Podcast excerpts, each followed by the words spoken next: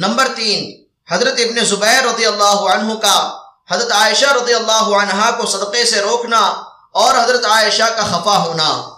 حضرت عبداللہ بن زبیر، حضرت عائشہ رضی اللہ عنہ کے بھانجے تھے اور وہ ان سے محبت بہت فرماتی تھی۔ انہوں نے ہی گویا بھانجے کو پالا تھا۔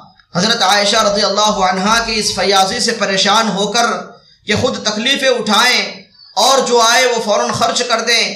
ایک دفعہ کہہ دیا کہ خالہ کا ہاتھ کسی طرح روکنا چاہیے۔ حضرت عائشہ رضی اللہ عنہ کو بھی یہ فقرہ پہنچ گیا۔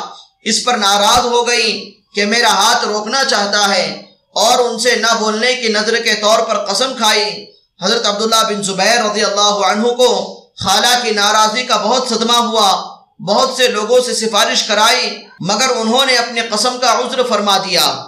آخر جب عبداللہ بن زبیر بہت ہی پریشان ہوئے تو حضرت اقدس صلی اللہ علیہ وسلم کے ننیال کے دو حضرات کو سفارشی بنا کر ساتھ لے گئے۔ وہ دونوں حضرات اجازت لے کر اندر گئے، یہ بھی چھپ کر ساتھ ہو لیے۔ جب وہ دونوں پردے کے پیچھے بیٹھے اور حضرت عائشہ رضی اللہ عنہ پردے کے اندر بیٹھ کر بات چیت فرمانے لگیں، تو یہ جلدی سے پردے میں چلے گئے اور جا کر خالہ سے لپٹ گئے اور بہت روئے اور خوشامد کی۔ وہ دونوں حضرات بھی سفارش کرتے رہے۔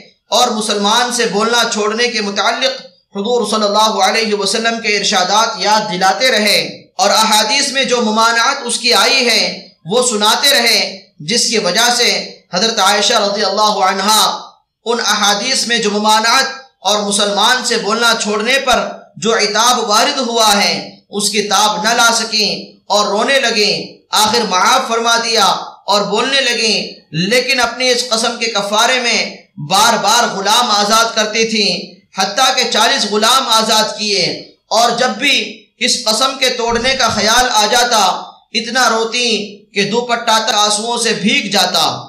فائدہ، ہم لوگ صبح سے شام تک کتنی قسمیں ایک سانس میں کھا لیتے ہیں اور پھر اس کی کتنی پرواہ کرتے ہیں۔ اس کا جواب اپنے ہی سوچنے کا ہے۔ دوسرا شخص، کون ہر وقت پاس رہتا ہے جو بتا دے، لیکن جن لوگوں کے یہاں اللہ کے نام کے وقات ہے اور اللہ سے عہد لینے کے بعد پورا کرنا ضروری ہے۔ ان سے پوچھو کہ عہد کے پورا نہ ہونے سے دل پر کیا گزرتی ہے۔ اسی وجہ سے حضرت عائشہ رضی اللہ عنہا کو جب یہ واقعہ یاد آتا تھا تو بہت زیادہ روتی تھی۔